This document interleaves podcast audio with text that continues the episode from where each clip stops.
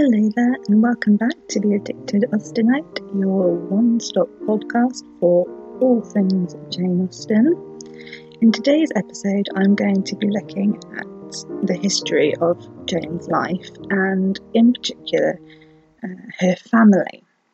Now, I know that back in my episode Unbecoming Jane, I talked about the dangers of relying too much on external influences in a historical figure's life and ascribing too much to their influence over her creative talent. But I do think it is important to look at her family and the context that she was living in, um, the influences that did surround her and that might have added to her creative repertoire, as it were. Um, so we're going to have a look at her parents, at her brothers and sisters, and, and about her relationships with them. Because Jane, above all, was a very good observer of people, and she used what she saw to help create her characters in her novels. So the people around her are important to her works. So let's start off with her father. George Austen was born in 1731, uh, and sadly, he was orphaned at quite a young age, about six years old. Um, but luckily, he did have family around him that could help support him. He did go to Oxford University and was ordained as a priest of the Church of England. Luckily, he had a second cousin, Thomas Knight, remember that name, it will come in again later, um, who was able to give him the vicarage at Steventon, which became the Austen family home. Once he had moved into his new living situation, George Austen decided that he wanted a wife, and he knew exactly who he wanted to woo, and that was Cassandra Leigh. She came from a very wealthy, powerful family with connections going back all the way to Liz I. Um, she was in a much higher social standing than George Austen, um, so she did marry down when she chose Austen, uh, but they did marry for love, and that is a pivotal part of Jane's childhood um, as you will see in her novels, this idea of marrying for love over duty, responsibility, money, and so forth. And by all accounts, Cassandra, now Austen, she really threw herself in to her new life. She didn't seem to begrudge George the fact that she wasn't living in perhaps the comfort that she had grown up with. Um, she was growing her own potatoes and chasing the chickens and all sorts of things because not only was Steventon uh, a church, it was also a farm as well, and that's where they got some extra income. Uh, from all of this farming, and Cassandra Austen just threw herself into all of it. So, George and Cassandra were married in 1764, and a year later, uh, in 65, their first son, James, was born. The following year, in 66, George was born, their second son, and straight after that, in 67, Edward was born as well. Then they took a little break for a few years, um, and in 1771, uh, Henry, the fourth son, was born. In 1773, Cassandra, the first girl that was born as well. 1774, Frances was born. 1775 was Jane, of course, and then in 1779, Charles, the last child of the Austens, was born. So it was a very big family, and I will look at each of the brothers in turn as well in just a moment. Um, so lots of male influence here, so many brothers, a very, very busy house, and it was in fact even busier because not only uh, did the Austens run the church and do the farming, they also took in young boys who were trying to get into Oxford University, uh, where George Austen had gone, and he was teaching them how to get in to Oxford University. So their house became kind of a boarding school almost. So Jane was surrounded by young boys for most of her childhood, and I think that you can really see that in her earlier writing.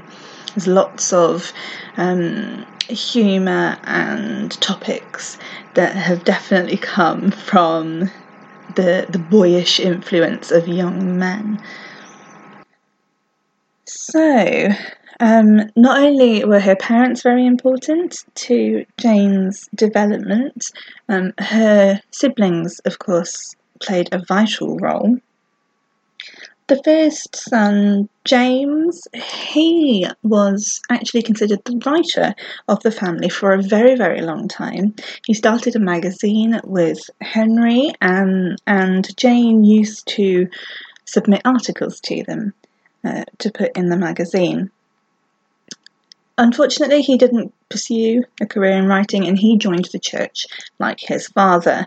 When the Austens moved to Bath, he would take over Steventon Rectory. The second son, George Austen, you won't hear a lot about George Austen. It is unfortunately very uncommon for him to actually appear in biographies of Jane Austen's life because George was disabled. Unfortunately, we don't know exactly what it was that was wrong with him. Um, they think it might have been cerebral palsy, um, Down syndrome, maybe all sorts of things. But we do know that Jane learnt finger speak to talk to him, so sign language, basically. Um, so he was definitely ha- he definitely had communication problems. Um, whether or not he was actually deaf, we're not sure. Um, but unfortunately, a lot of the biographies don't really go into his life. He didn't live with the Austens. They um, they paid for another family in Steventon to take care of him because they just couldn't cope, unfortunately, and it was just the best option for everyone. So, uh, on to her third brother. This is Edward Austen.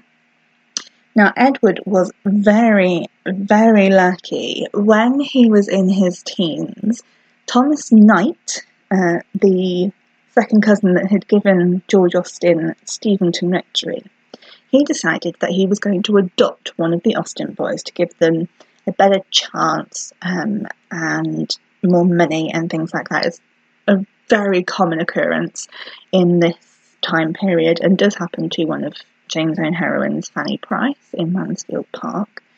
Um, and Edward moves with the Knight to Godmersham um, in Kent, and he becomes very, very rich and very well to do.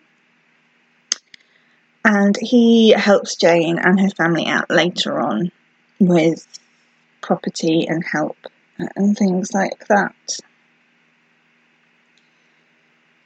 So now we move on to Henry, the fourth Austen child. He was, by all accounts, Jane's favourite brother.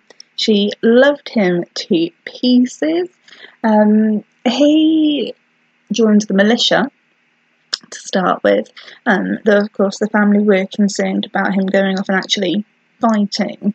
Um, but in the end, he gave that up. He had quite a few jobs over his life. Um, the most prominent, I suppose, of these other jobs was being a banker. He set up his own bank, and Edward, um, his older brother, did put a lot of money into that bank as well. And Henry was the one that helped Jane with her publishing. Through his connections as a banker, he did know a lot of people in the industry and he was able to help um, send things to publishers and get them seen by the right people and ultimately did help her get her books published. Also, Henry is the one that would later marry um, a cousin Eliza, who was a, a very wonderful figure.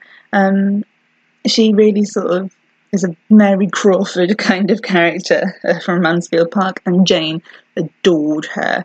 Um, it also is thought that she might have had some influence on the character of Lady Susan in, in the novel of the same title. So the next child to be born is, is, Cassandra, of course, but I'm going to leave her to the end because she is arguably the most important sibling to Jane, um, and I want to talk about her a little bit more. Um, so we'll skip straight to Francis, born in 1774, of course. He was Jane's closest brother in age. Um, uh, he is known as the naval brother. Um, both he and Charles, the, the younger brother, um, both joined the navy, and they both did remarkably well, uh, both making admiral um, later in life. One being an admiral of wartime, one being an admiral of peacetime. Um, and that is where Jane learned a lot about the navy. Um, which she then uses for novels like Mansfield Park and for Persuasion as well. So you can see that her family really do sort of help create Jane's characters through their experiences and through the information that she can get from them. I'm not suggesting in any way that any of her brothers were any of the heroes in her novel, for example, as some people might suggest. That's just a little bit weird, I think. Um, but they definitely helped Jane gain an understanding of the world that proved vital to creating such witty and wonderful characters. Now, coming back to Cassandra, Cassandra and Jane were the only two girls in that family of six brothers, and they had just the most deep connection that any sister could ever have had. Um, I've got a little excerpt to read you here um, that was uh, written by their niece Anna, who discusses their relationship, and, and she says this Their sisterly affection for each other could hardly be exceeded. This attachment was never interrupted or weakened. They lived in the same home and shared the same bedroom till separated by death. Cassandra's was the colder and calmer disposition. She was always prudent and well judging, with less outward demonstration of feeling and less sunniness of temper than Jane possessed. Cassandra had the merit of having her temper always under command. Jane had the happiness of a temper that never required to be commanded. So you can really see that that they were quite different in character, but they were really very, very close. They did spend all of their time together. Um, their, their, mother once commented that if Cassandra was going to have her head chopped off, Jane would want that the same as well. Um, and if you're look, looking at it, it seems like a very sort of Elinor and Marianne relationship uh, from Sense and Sensibility. The idea that Cassandra was sort of more grown up, a little bit more even tempered, pragmatic, whereas Jane was a lot more feeling um, and more on the sensibility side of things. Um, but they really, really had a close relationship. Um, it was possibly even sort of closer than, than sisters. I mean, some people look at it and seem to of attribute a, a sort of a mother daughter relationship to it because obviously Cassandra Senior was very very busy with her sons and the other boys um, that were learning to get into Oxford. So Cassandra and Jane were sort of left to their own devices in a lot of ways, and Cassandra sort of took on that role, and they were really very very close um, right up until she died. Just to show you how much they really did mean to each other, I've got another little quote here that Cassandra wrote to her niece Fanny uh, when Jane died, and it is one of the most beautiful things I think anybody could write about anybody else. She says, I have lost a treasure, such a sister, such a friend as never can have been surpassed. She was the sun of my life, the gilder of every pleasure, the soother of every sorrow. I had not a thought concealed from her, and it is as if I had, I had lost a part of myself. So you can really see just how deep their connection was. They were in each other's pockets for the entirety of their life. Neither of them married, so they spent all of their time with each other. And you can really see that coming through in Jane's novels. A lot of her stories are revolving around sisterly connections, whether overt, like Elinor and Marianne, Lizzie and Jane, that sort of thing, or a slightly less obvious, like Catherine Morland and Eleanor Tilney in Northanger Abbey. Um, it's a really important part of her work, and arguably Cassandra was the most important person in Jane's life. Um, so you can really see where it helped Jane bring her works to life by working with that relationship she had with her sister and bringing that into a lot of her characters. So, it is quite clear to see that Jane's family really did have an impact on her writing and the way that she developed into a writer and the characters that she created and the way that she wrote, um, being very sarcastic and witty and that sort of thing. Um, obviously, the world that she grew up in did have a lot to do with that, and her family do play a very big role in her life. They were very family orientated, they were very loving, very caring, and that is what made Jane who she was. Next week, I'm going to look into Jane's early years and her development uh, starting to write. Um, but between then, um, you know, of course, that next Thursday is Valentine's Day, and well as being funny and witty, Jane's novels are known uh, for their romance. So I thought I would um, have a little Valentine's Day treat for you uh, on that day. So I have enlisted the help of um, a wonderful actor friend called David Cole, and he is going to be doing some readings um, from Jane's novels as part of a most romantic Jane Austen competition. He's going to do a reading from each novel, and I'm going to give each of those sections a tweet and I want you to listen to them all and vote for which one you think is the most romantic moment from Jane's novels. You can vote by liking and retweeting the tweet, uh, and the one with the most obviously will win. So it's just some little um, romantic Valentine's fun for everybody. So look out for that uh, next Thursday. I'm really excited about it actually. So it's going to be a lot of fun. Thank you so much for listening to this episode of The Addicted Austenite. I hope you enjoyed it uh, and I hope that it helped you to understand the kind of things that gave Jane the character that she had. I'll see you all next week, and in the meantime, happy reading. Your faithful servant, the author.